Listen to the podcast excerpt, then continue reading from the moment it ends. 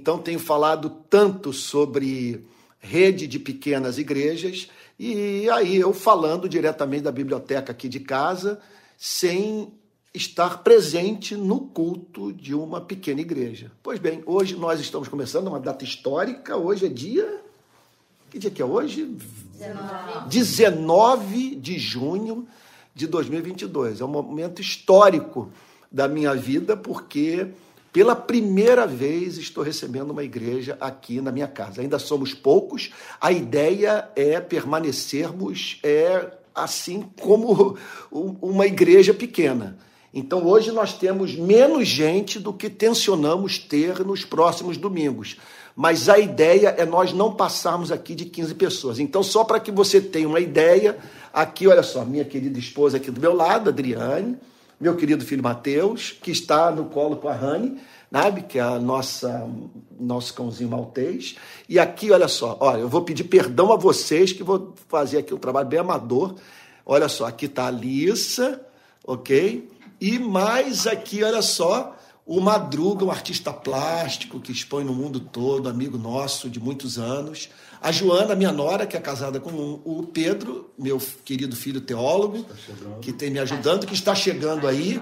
E a Úrsula, que é a minha sogrinha, né? Porque ela é mãe da Joana, tá bom? Então, é isso. Estamos dando exemplo, eu estou apostando nisso. Por que uma pequena igreja? Porque nós estamos lutando... Olha, não estamos condenando igreja em templo. Milhares de pessoas estão reunidas nesse momento nos mais diferentes templos do Brasil. Então, nós não condenamos a igreja no templo. O que nós queremos é criar uma opção para pessoas que gostariam de algo mais orgânico, mais pessoal, menor. Pessoas que não querem grandes ajuntamentos. Pessoas que têm aquele sonho da Bíblia, sabe, de, dos cristãos reunidos nos lares e prestando culto a Deus. É importante que saibamos que só foi surgir templo na história do cristianismo, até onde nós sabemos, no ano duzentos e cinquenta da era cristã, sabe? Então, quer dizer, obviamente, da era cristã. Portanto, nos primeiros séculos, os cristãos se reuniam numa casa como essa, e Deus, pela graça, pela sua infinita graça, nos concedeu aqui espaço para nós é, recebermos a igreja. Então, provavelmente, domingo que vem, nós vamos ter mais o dobro de pessoas, mas a ideia não é triplicarmos esse grupo. Se tiver que crescer em Niterói, vai crescer mediante a reprodução dessas pequenas igrejas. E aqui, então, a ideia é, nós vamos nos conhecer, nós vamos nos amar. Se alguém faltar um domingo, todo mundo vai saber, porque somos poucos. Tá bom? Então é isso, nós vamos começar o nosso culto de adoração a Deus, e agora eu não vou precisar mais monopolizar tudo, porque é, nos cultos que são transmitidos da biblioteca, o que que ocorre? Eu tenho que, eu, eu oro, eu prego, eu impetro a bênção apostólica, e agora não, agora nós temos uma, uma igreja, né? Então nós vamos é, começar agora orando, vou pedir para a Adriane fazer uma oração introdutória, e logo depois nós vamos meditar na palavra de Deus, tá bom? Então vamos juntos, estar tá juntos aí orando. Senhor, te louvamos, Senhor, por este momento de estarmos todos juntos aqui, Senhor, e os que estão também nos assistindo, Senhor, na presença do Teu Espírito, Senhor, podendo, Senhor, estar em comunhão, nos enchendo deste Espírito, falando, Senhor, sobre a Tua Palavra, meditando sobre a Tua Palavra, Senhor, sobre esse alimento maravilhoso que Tu nos deste, Senhor. Então, perdão dos nossos pecados, chegamos agora na Tua presença, Senhor, querendo ouvir a Tua voz, sentir o Teu Espírito, Senhor, falando aos nossos corações, com o coração grato por tudo que Tu tens feito, Senhor, ainda vai fazer pelas nossas vidas. Apesar de não merecermos, Senhor, Te agradecemos e Te louvamos por isso. Em nome de Jesus. Amém, Senhor. Amém. Amém. Amém. Gente querida, vocês vão ver uma mudança hoje na comunicação da palavra. Eu não vou estar falando para a tela. Eu vou estar falando, em uma questão até de respeito e educação, para as pessoas que estão presentes aqui em casa. Para a igreja que hoje se reúne aqui em casa, tá bom?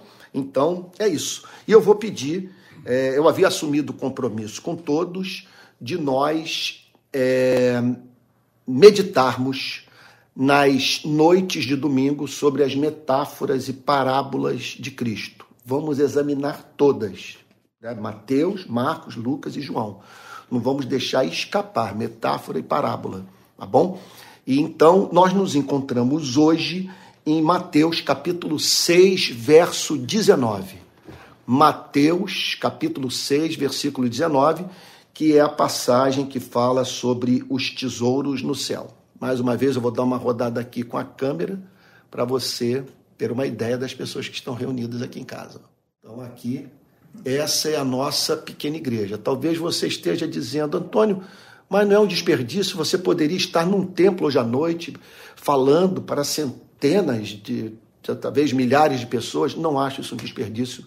Pelo contrário, estou fazendo o que eu amo e, através desse canal, atingindo é, muita gente no nosso país.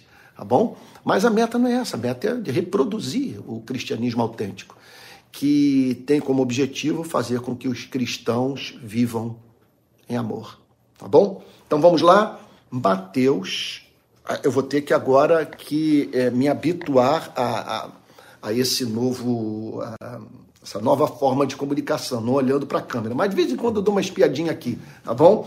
Como se estivesse aí na sua casa, você que está nos assistindo do sertão, do Nordeste, você que está nos acompanhando de alguma comunidade uh, do, da região metropolitana do Rio, você que está nos assistindo do sul do país, talvez você que esteja nos acompanhando de Portugal, é, de Angola, de Moçambique, é uma alegria, tá bom? Então vamos lá, Mateus, capítulo seis, verso dezenove. Então, é uma linguagem bastante metafórica que Cristo usa com o objetivo de nos ensinar profundas lições espirituais. Que Deus nos ajude, que Deus nos dirija pelo seu Espírito e que nos permita entender o significado do texto. Aqui é Jesus no Sermão da Montanha, né? É, dizendo o seguinte: não acumulem tesouros sobre a terra. Então, aqui Cristo está falando sobre a possibilidade de nós acumularmos riqueza, bem nesse mundo. Isso é possível. Não há mínima dúvida que ele não está falando aqui exclusivamente de dinheiro. Que dinheiro não é o problema, não é a paixão de muitos seres humanos, né? Não são muitos seres humanos. É, não tem como foco de vida ganhar dinheiro. Então, o, o Martyn Lloyd-Jones, por exemplo, ao comentar sobre essa passagem, ele está certo do fato, ele está falando sobre tudo aquilo que nós podemos passar a considerar muito valioso para as nossas vidas nesse mundo e que passa a ser visto, portanto, como um tesouro. E por ser visto, é, é encarado por nós como um bem de excessivo valor. E por ser encarado por nós como um bem de excessivo valor, o que que ocorre? Nós passamos a nos dedicar exclusivamente a, a esse bem. Pode ser profissão, pode ser aparência física, né? Pessoas que vivem dedicadas ao corpo, né? Vamos lá, vamos pensar. Pode ser uma casa, pessoa totalmente dedicada à sua casa, não, não faz outra coisa na vida que não seja melhorar a casa, cuidar da casa e tal. Então, é uma casa de campo, né? tem, tem gente que tem esse privilégio. Então, nós podemos pensar também até mesmo no cônjuge, né? De você ter uma, uma dedicação à pessoa a, a, com quem você está casado, que você namora e tal, uma ferra, sei lá, alguma coisa que, então, acaba se transformando em vetor da sua existência, que condiciona as suas escolhas, que é, quer dizer, é o ponto de partida das avaliações que você faz da vida, da forma como você administra o seu tempo. Portanto, tudo passa a ser feito em consideração aquilo que se tornou o tesouro da sua existência. Eu vou confessar para vocês aqui uma tentação terrível, sabe? Que é a tentação, que é o Rio de Paz. O Rio de Paz eu sempre temi, que é a ONG que eu criei, da qual vocês participam, né? Que criei juntamente com, com os amigos, sabe? e que me deu muita projeção e que me tornou pela primeira vez na vida uma pessoa relativamente conhecida. Eu sempre temi que o Rio de Paz se transformasse num fim, deixando de ser um meio. Então essa é uma tentação presente na minha vida. Olha, eu tenho na minha vida uma coisa que me coloca nos telejornais. Eu tenho presente na minha vida uma coisa que me dá a primeira página dos principais jornais do Brasil. Eu tenho que lidar com ela sem perder de vista o fato de que é um recurso que Deus me deu para ser administrado por mim, visando a glória do seu nome, mas não uma coisa que se transforma num ídolo ao qual eu sirvo porque me dá projeção. Agora, se formos pensar assim, o Rio de Paz, ele pode ser uma tentação, como uma igreja também pode ser uma tentação, porque você olha na igreja, você olha para a igreja e vê a igreja como o seu trampolim, como a sua oportunidade de ganhar projeção, de ganhar notoriedade, de ganhar visibilidade. Então, e nós poderíamos multiplicar os exemplos. Aqui está o Senhor Jesus falando: não acumulem tesouros sobre a terra. Quer dizer, não vivam para acumularem aquilo que, para investirem naquilo que vocês julgam, isso que é muito importante, naquilo que vocês julgam que lhes concederá o que somente Deus pode proporcionar. Então, não acumulem tesouros sobre a terra. O Senhor Jesus está falando sobre uma tentação, sobre algo que nos pressiona, sobre algo, outro tesouro, eu vou dizer, outra tentação terrível da minha vida. É a tentação intelectual, é o desejo de saber, de acumular conhecimento, sabe? Então, são centenas de livros que eu comprei e eu me preocupo muito com isso. E isso, é claro, pode virar um ídolo, pode fazer com que eu deixe de orar, pode fazer com que eu deixe de me relacionar com as pessoas. Eu diria para vocês que uma tentação que eu tenho muito forte na minha vida é de me isolar demais, de ficar muito trancado na biblioteca, sabe? E isso pode roubar a minha alma, isso pode fazer com que eu não me relacione com minha família. Acho que já cometi em muitas ocasiões esse tipo de pecado, esse tipo de erro. Isso pode fazer com que eu não me relacione com as pessoas e me transforme apenas num comunicador, sabe? Que não tem contato com seres humanos reais. Na verdade é o seguinte, esses tesouros, segundo os grandes estudiosos da, da, do Sermão da Montanha, eles não significam coisas ruins. Esses tesouros são coisas legítimas, boas e santas, que acabam nos absorvendo demais, se tornando no ponto de coesão da nossa existência. Então, não acumulem tesouros sobre a terra. É muito importante o que o Senhor Jesus está ressaltando nessa passagem. Ele está fal- tá falando sobre a geografia, sobre, ele está falando sobre o, o, o, a, a geografia, quer dizer, é, é, é, na qual você vivencia esse tipo de investimento na sua existência. Então, só de falar da palavra terra, só de mencionar a palavra terra, o que que ocorre? O Senhor Jesus já, já nos mostra o que está envolvido nessa obsessão. Onde nós estamos construindo é, esse tesouro? Onde que ele está sendo armazenado? Né? Então, não acumulem tesouros sobre a terra. Então, isso é definitivo, isso é decisivo, isso é muito claro, isso é muito objetivo. Não acumulem tesouros sobre a terra. Aí o Senhor Jesus prossegue dizendo o seguinte, sobre algo que é característico deste mundo. Ele diz o seguinte, há um fato sobre a terra que deve fazer com que vocês pensem muito bem na hora de acumularem tesouro nesse mundo. Porque essa é a terra da traça e da ferrugem. Ele diz, onde as traças e a ferrugem corroem. Sobre o que, que ele está falando?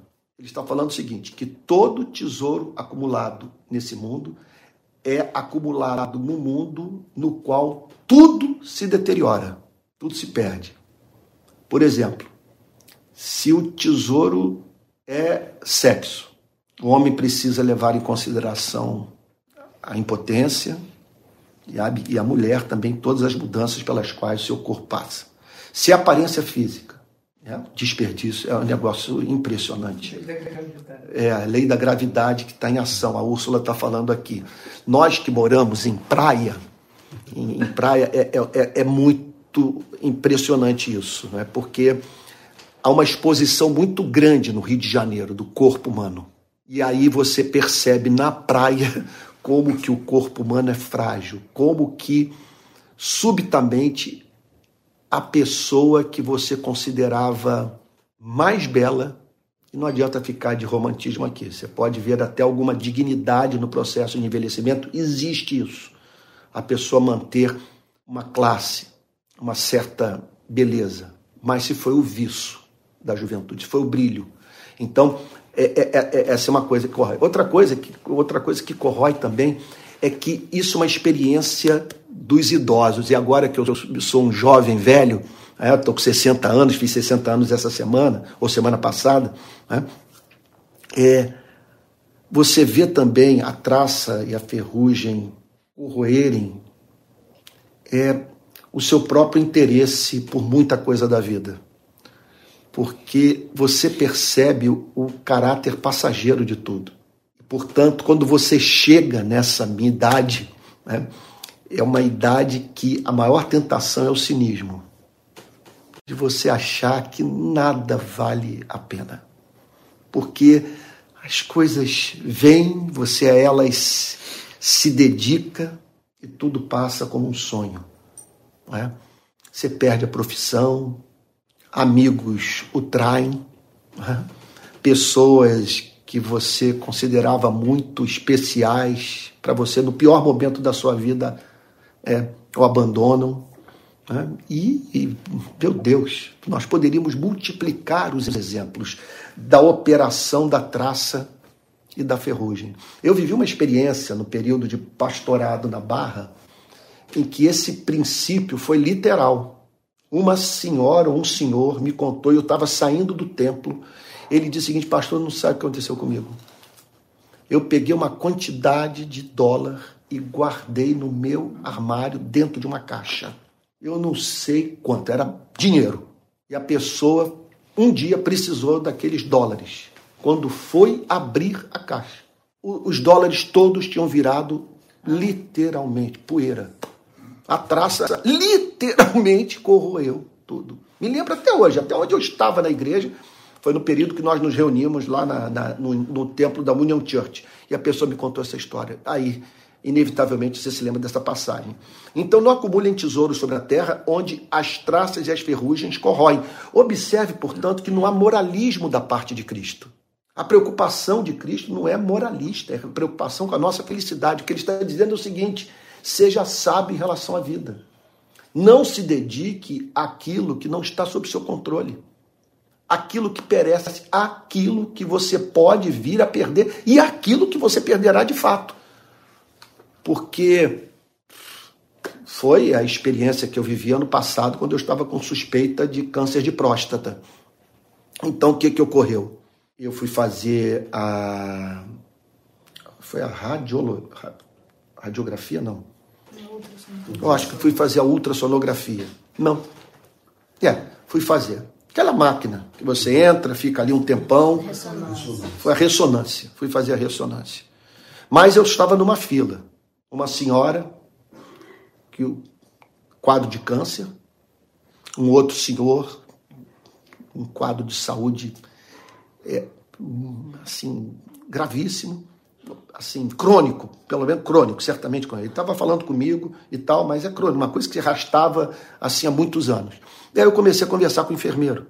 A enfermeira me contou de um caso que ele havia, é, assim, vivenciado, de uma pessoa que ele foi fazer uma operação qualquer lá no corpo, não sei, um tipo de procedimento, que no ato a pessoa expeliu fezes. Na hora, me bateu um desencanto em relação à vida. Ela falou que expeliu, as fezes saíram pela boca.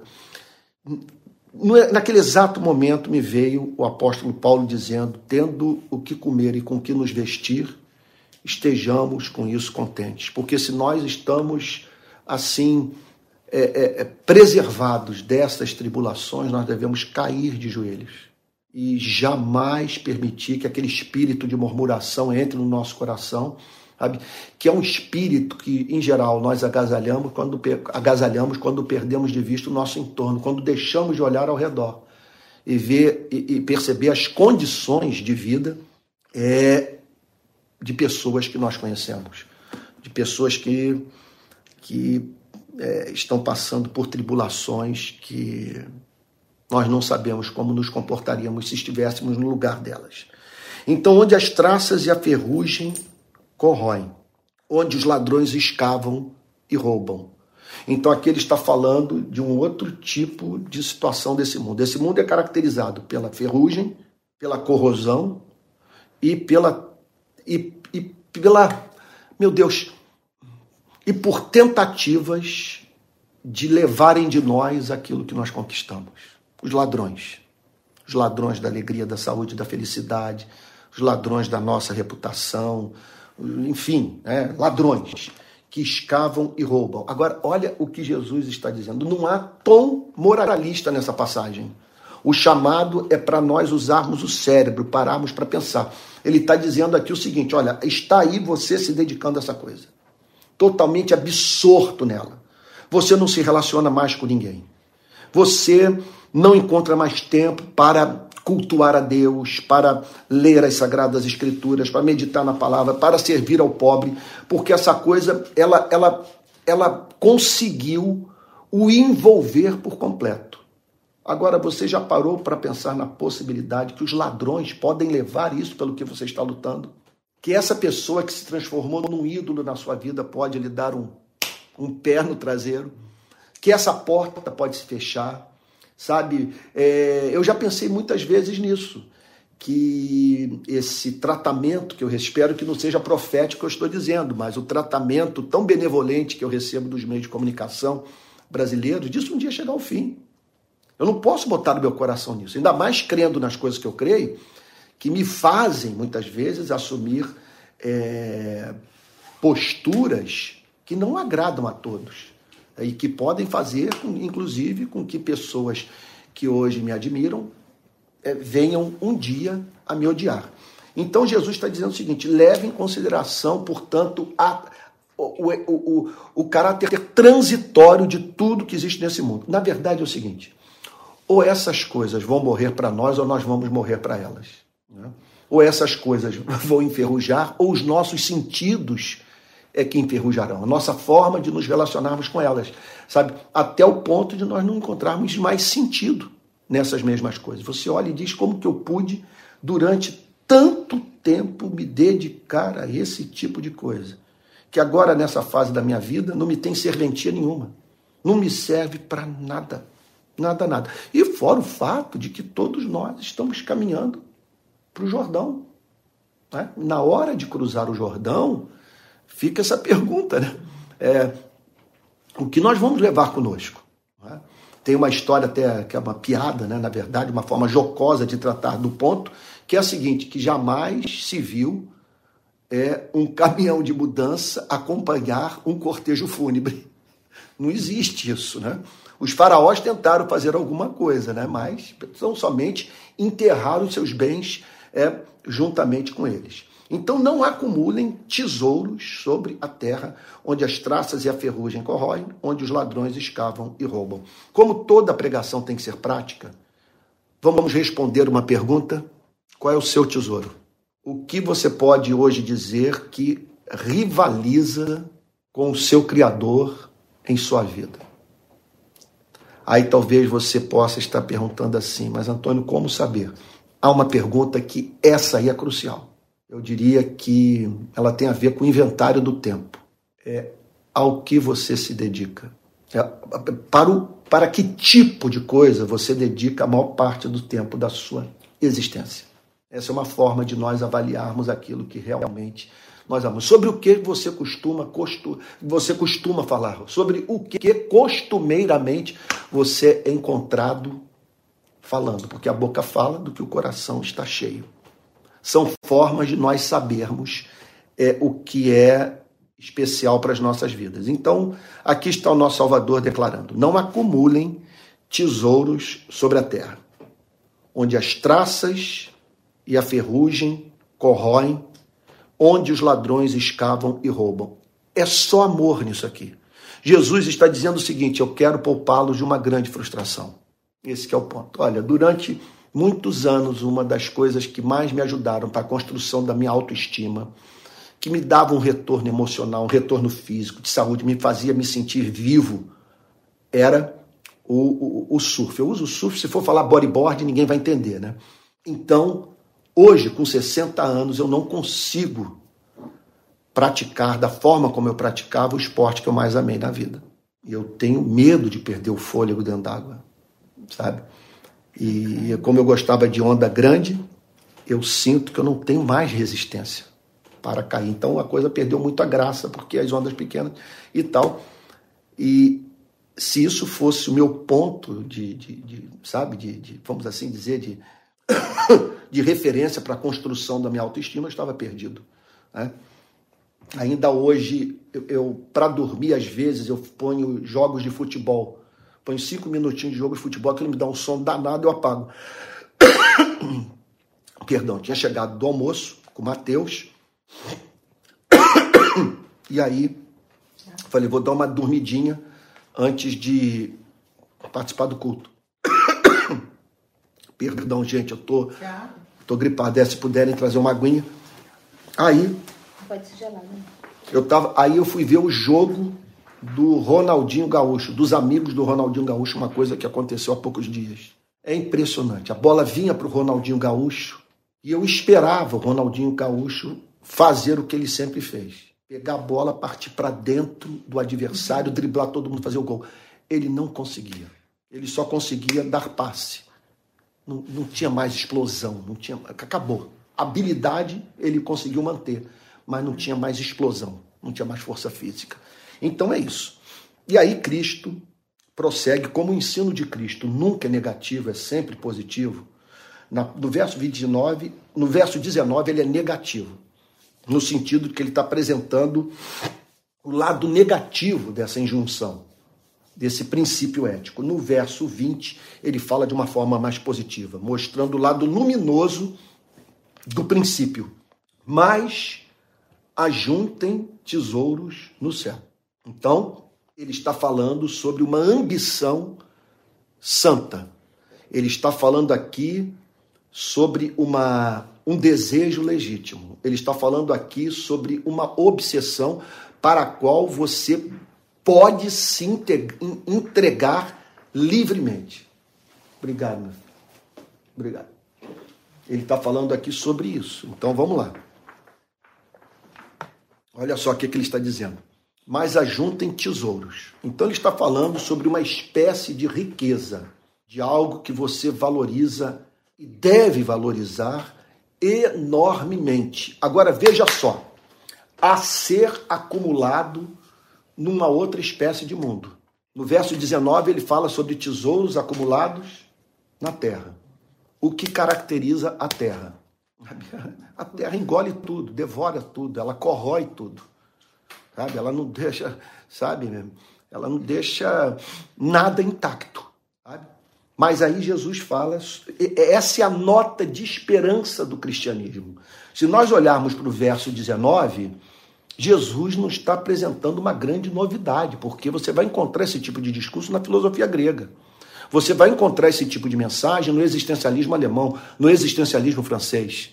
Os caras olham para a vida e aquele olhar, né, é, de indiferença, né? Aquele, aquela coisa assim que o sujeito... É, é a náusea de Sartre. A pessoa, ela tem essa postura, né, diante da vida. Tudo é, causa náusea. Porque nada é fixo. Está tudo em processo de transformação, e tudo em processo de transformação para pior. Está tudo degeneração, está tudo se deteriorando. Não apenas as coisas, mas nós mesmos, a nossa relação com elas. Que chega um ponto que você não tem mais a mesma audição, não tem mais a mesma visão, você não tem mais a mesma força física. E devido ao que você passou na vida... Sabe? Sua própria relação com as coisas assume uma outra configuração. Mas no verso vinte entra o que é eminentemente cristão, que nós não vamos encontrar na filosofia grega, no existencialismo francês, no existencialismo alemão. Mas ajuntem tesouros no céu. Jesus fala sobre a possibilidade de nós ajuntarmos tesouro, ajuntarmos tesouro num lugar onde a traça não entra, onde o ladrão não tem liberdade para atuar. Ele fala sobre tesouros no céu. Como que isso pode acontecer? Olha o que ele declara. Onde as traças e a ferrugem não corroem, onde, onde ladrões não escavam nem roubam. O que que Jesus está falando aí, então? Ele está dizendo que é possível, meu Deus, você acumular algo que vai o acompanhar por toda a eternidade, que vai fazer parte da sua vida, da sua biografia. É uma riqueza, é alguma coisa imarcessível.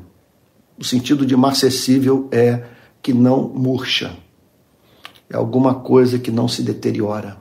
É alguma coisa que é eternamente sua e que atende às verdadeiras demandas do seu espírito. Aquilo que você levaria a sério se sua mente estivesse funcionando bem, se sua mente não fosse governada pelas suas paixões.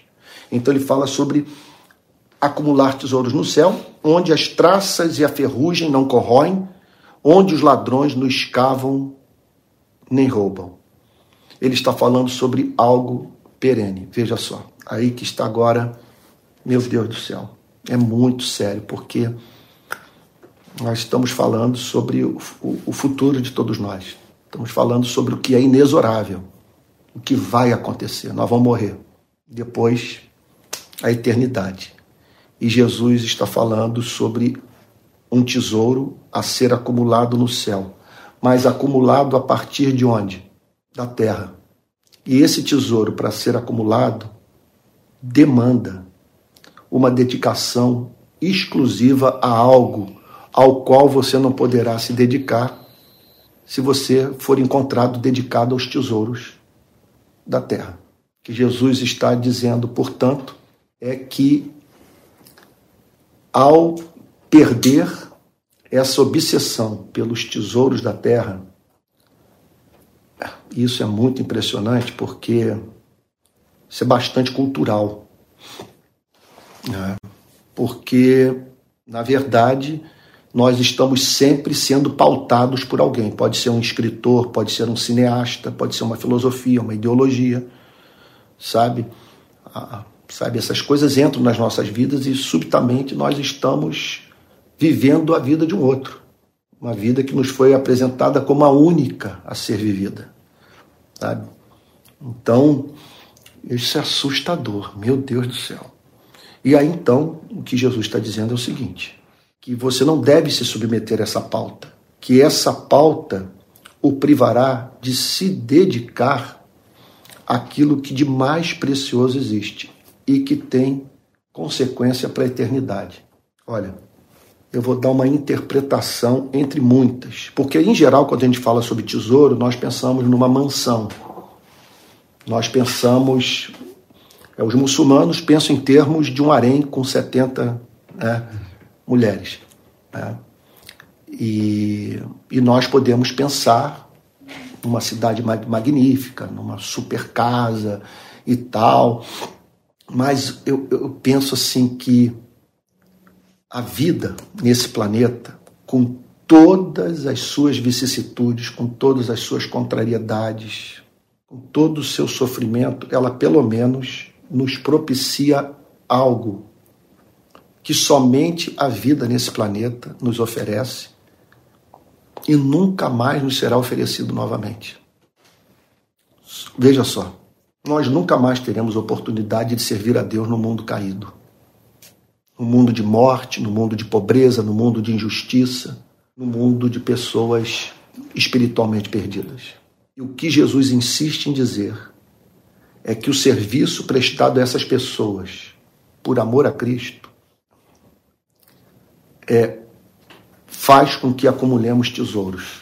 Uma interpretação que vocês podem estar certos, que essa é infalível, é que esse tesouro significa você levar essa biografia com você, sabe? De na eternidade você ser visto como aquele que se doou, como aquele que serviu, como aquele que vestiu nu, alimentou o faminto, visitou o solitário, levou esperança para o que havia desistido de viver.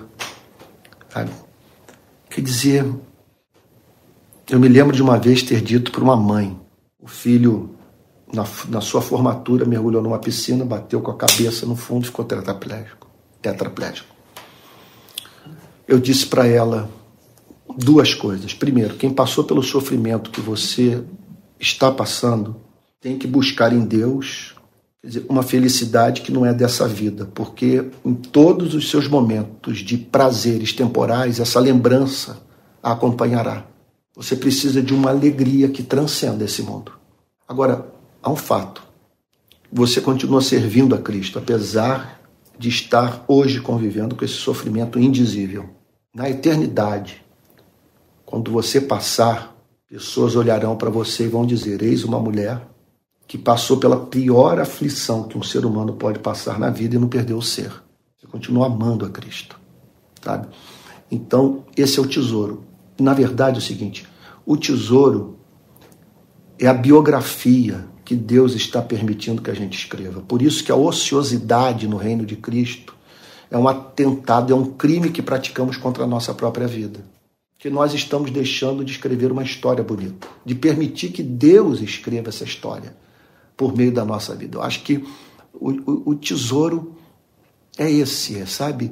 É, por exemplo, imagine um homem como Martin Luther King, na eternidade, sabe? Ele será visto como alguém que deu sua vida por uma causa. Você imagine é, a alegria dos redimidos ao receberem Martin Luther King na eternidade, sabe? E, e olharem para ele e falarem: o que você fez e pregou foi fundamental para que nós estivéssemos aqui. Então, mas ajuntem, ajuntem tesouros no céu, onde as traças e a ferrugem não corroem, onde os ladrões não escavam nem roubam. É perene, é eterno, é o que satisfaz, é o que atende todas as demandas do espírito humano, é o que é racional, é o que faz absoluto sentido. Então, Jesus completa o pensamento dizendo o seguinte: por que aqui a amarração ética que ele faz? Onde estiver o seu tesouro, aí estará também o seu coração. O que é que ele está querendo dizer com isso? Onde estiver o seu tesouro, se o seu tesouro estiver na terra, ali estará o seu coração, ali estará as suas afeições, ali estará, portanto, o que você mais ama. Se o seu tesouro estiver no céu, idem. A preocupação de Jesus é, é fruto da sua misericórdia. Ele não quer nos ver frustrados com a vida. Então ele diz: porque onde estiver o seu tesouro, na terra ou no céu, seja onde estiver aquilo que você mais valoriza na vida, ali estará o seu coração. E, está, e, e em estando o seu coração nesse lugar, a sua vida por inteiro estará envolvida, sabe? Portanto, você será encontrado se dedicando ou à terra ou ao céu.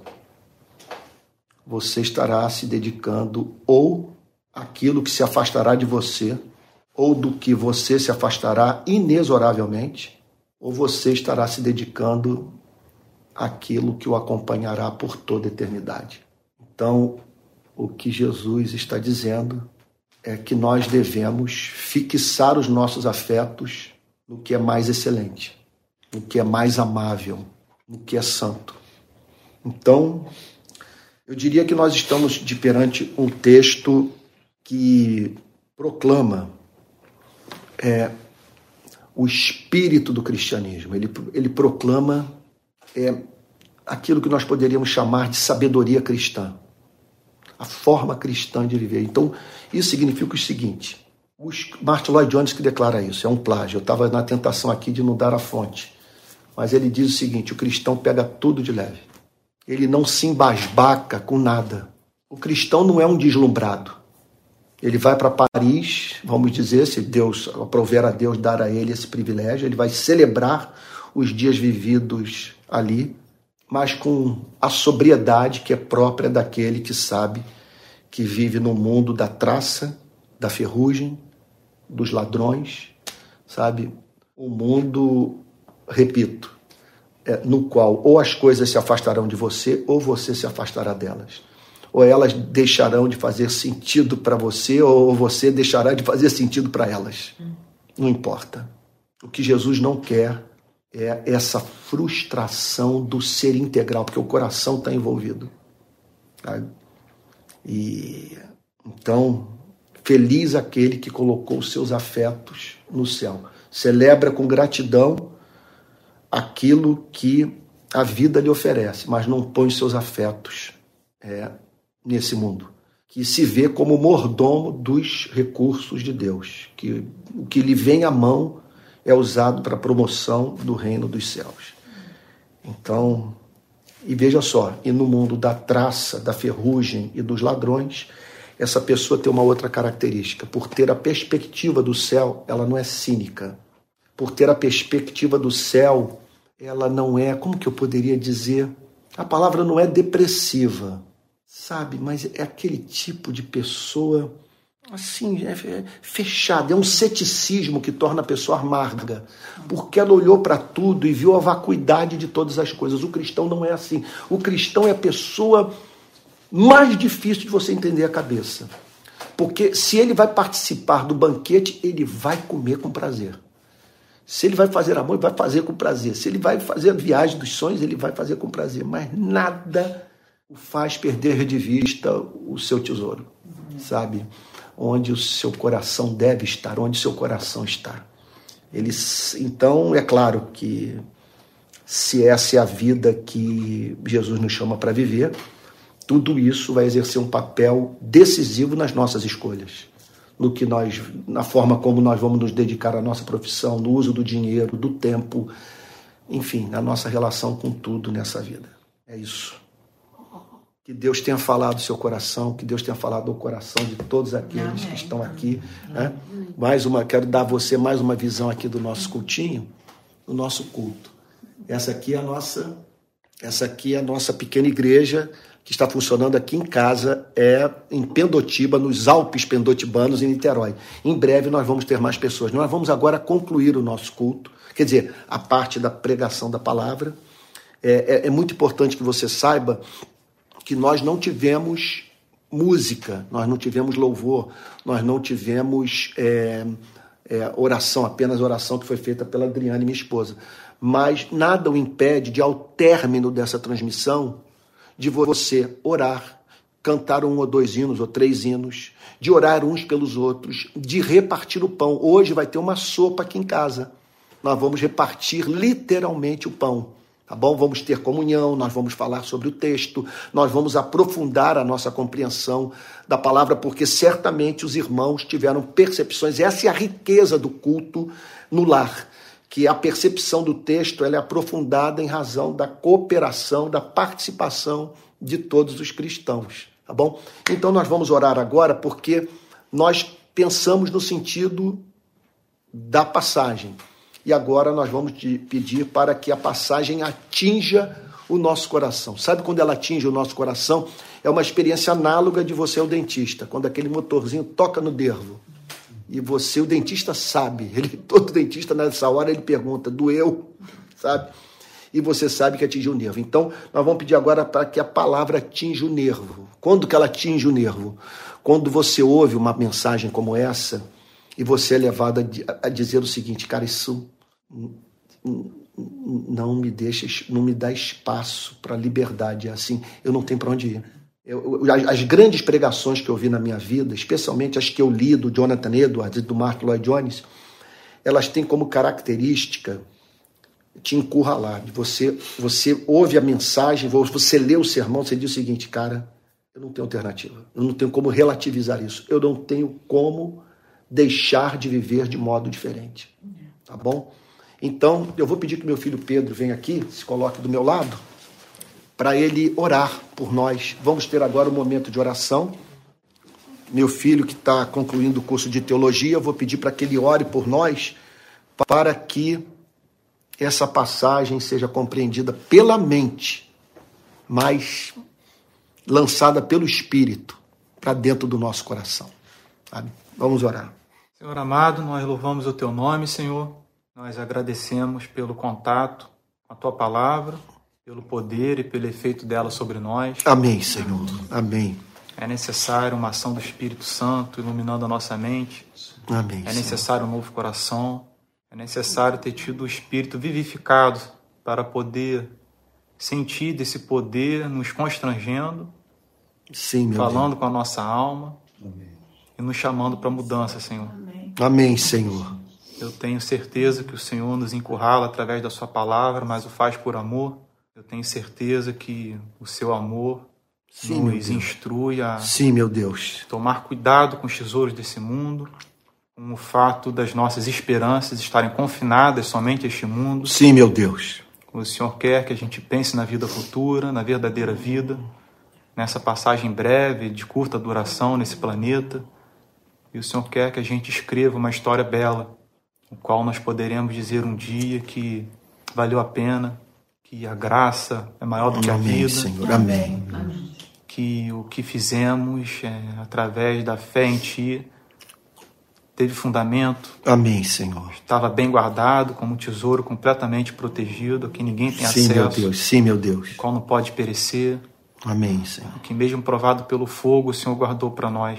Amém, meu Deus. Então peço a ação do Seu Espírito Santo esta noite, Senhor, para que no meio de tantas batalhas e tantas lutas nesse país, a gente possa viver uma vida cristã digna da Tua palavra. Amém, Senhor. Amém. Digna do chamado que tantas vezes os apóstolos fizeram. Amém, Senhor. A Sua própria palavra, Senhor, narrada nos Evangelhos. Amém, Jesus. Quantas vezes o apóstolo Paulo diz para que os cristãos vivessem de modo digno do seu chamado, porque é um chamado excelente.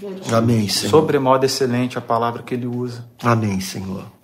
E eu queria muito, Senhor, que naquele dia eu pudesse olhar para trás e dizer: louvado seja o teu nome por ter me chamado, por ter me concedido graça, por ter me concedido, amém, Senhor. Amém. O Espírito Santo, por ter me concedido a fé, por ter me ajudado a caminhar com a cabeça erguida, amém, Senhor, e olhando para a promessa do galardão, como amém, os heróis Senhor. Da fé fizeram, por ter confiado na tua palavra, por ter lutado contra a incredulidade, por ter dito como aquele pai que falou: Senhor, eu creio, ajuda a minha falta de fé. Senhor, nós pedimos que o Senhor aumente a nossa fé, que amém, a gente possa Senhor. Confiar amém. Mais na Tua Palavra. Amém, Jesus. Amém. Que a gente possa buscar o auxílio bem presente do Espírito Santo. Amém, Senhor. Tendo total confiança de que o Senhor tem interesse de nos ajudar, de nos santificar. Amém, Senhor. Amém. E fazer com que a nossa vida se transforme em algo belo. Amém. Com que, mesmo envelhecendo, a gente renove as nossas forças. Amém, Senhor. Amém. Mesmo perdendo coisas, mesmo perdendo muitas vezes irmãos queridos, parentes, o Senhor vale muito mais do que isso, Senhor. E a Tua presença pode suprir todas as lacunas da vida. Amém, Senhor. Amém. Amém, Senhor. Nós queremos agradecer também pela vida dos irmãos, da R P I, das irmãs, todos os que acompanham as mensagens. Amém. Queremos Senhor. Pedir por consolo e conforto, Senhor. Amém, Senhor. Na casa de cada irmão, muita Amém. Gente sofrendo, muita gente passando por problemas, por dificuldades e angústias, Senhor. Muita gente enferma, muita Amém, gente Jesus. Com problemas financeiros, sofrendo luto. Amém. O Seu Espírito Santo, que é eterno e pode estar em inúmeros lugares ao mesmo tempo, conforte essas pessoas, em nome de Jesus.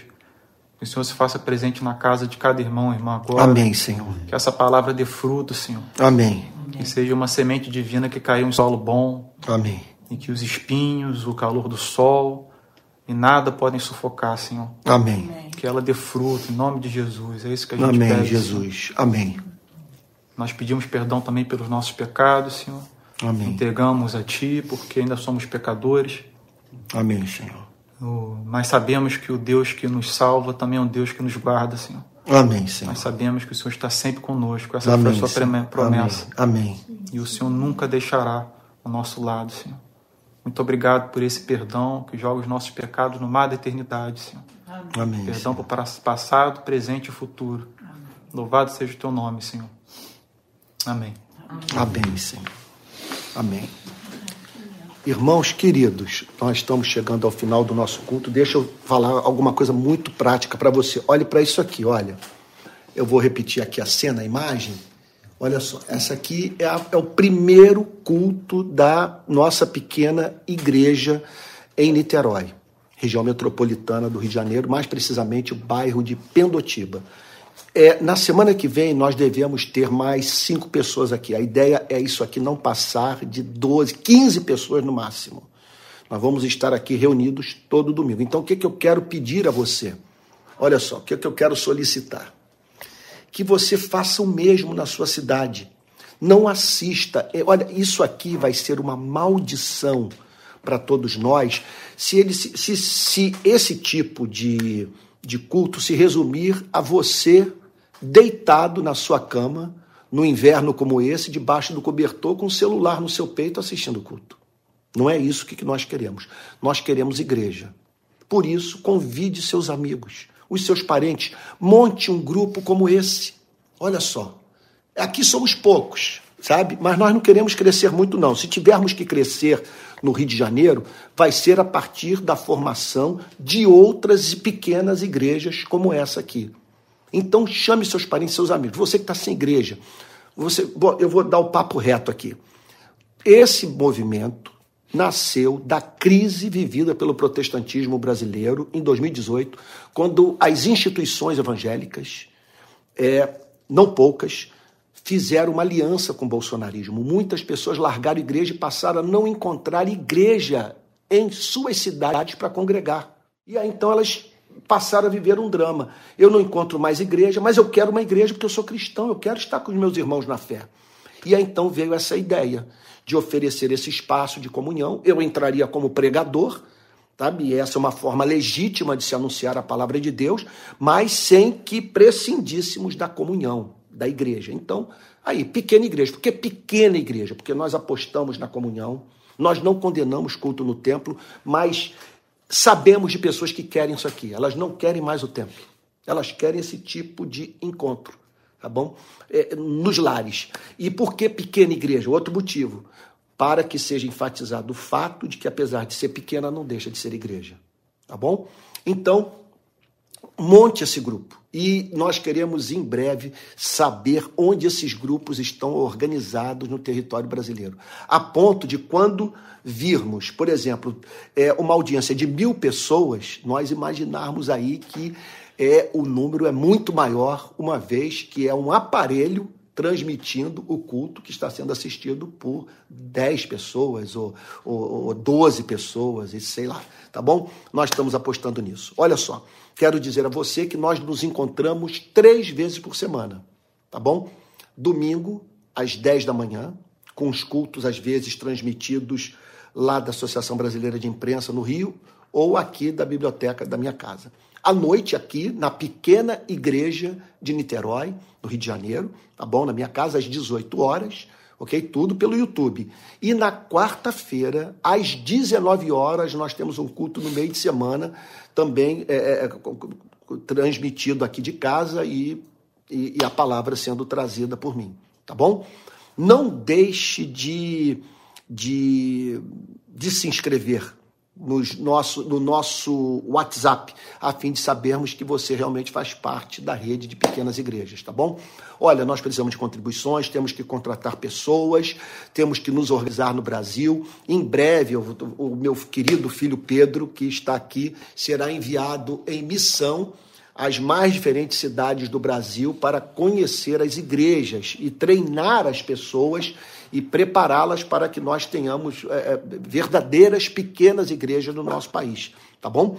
Então, não deixe de se filiar. Outro ponto também que eu quero pedir a, a, a sua atenção é, é, é que nós só paramos com os cultos na A B I em razão dos casos de Covid que houve entre nós, tá bom? Então, nós paramos com, com os cultos na A B I por conta disso, mas a intenção não é cancelar por completo, mas talvez a coisa não funcione da forma como funcionava, porque nós queremos enfatizar as pequenas igrejas, as igrejas nos lares. Caso você queira dar alguma contribuição, aqui vai o número de Pix.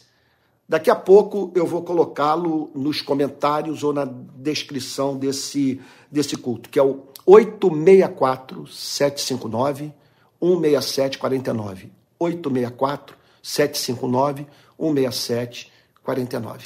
Tá bom? Espero que Deus tenha abençoado você, tenha falado muito, mas muito mesmo ao seu coração. Tá bom? E vou dar oportunidade aqui da nossa igreja reunida em Niterói, tá bom? E dar um alô para a turma que está reunida aí no Brasil todo, tá bom? Olha valeu, aqui. Galera. Valeu, valeu, gente. Gente, vamos receber a bênção apostólica. Vamos lá? Senhor, nós te agradecemos pela tua palavra, tão cortante, Senhor, tão veraz, tão nítida, tão simples, Senhor. Bendizemos porque fomos alimentados pelo Espírito Santo nessa noite. E que a graça do nosso Senhor e Salvador Jesus Cristo, o amor de Deus o Pai e a comunhão do Espírito Santo sejam com cada um de vocês, desde agora e para todo sempre. Amém. Amém. Que Deus o tenha abençoado muito. Essa mensagem será salva, espero que seja instrumento de salvação também. E o link você poderá participar, poderá compartilhar nas suas redes sociais, tá bom? Então espalhe aí o conteúdo dessa pregação pelas suas redes sociais, tá bom? Que Deus o guarde e até a próxima quarta-feira. E amanhã eu falo à noite, online, do templo da Igreja Presbiteriana Britânia, tá bom? Às oito horas da noite. Fique com Jesus, uma boa semana. Que Deus o guarde.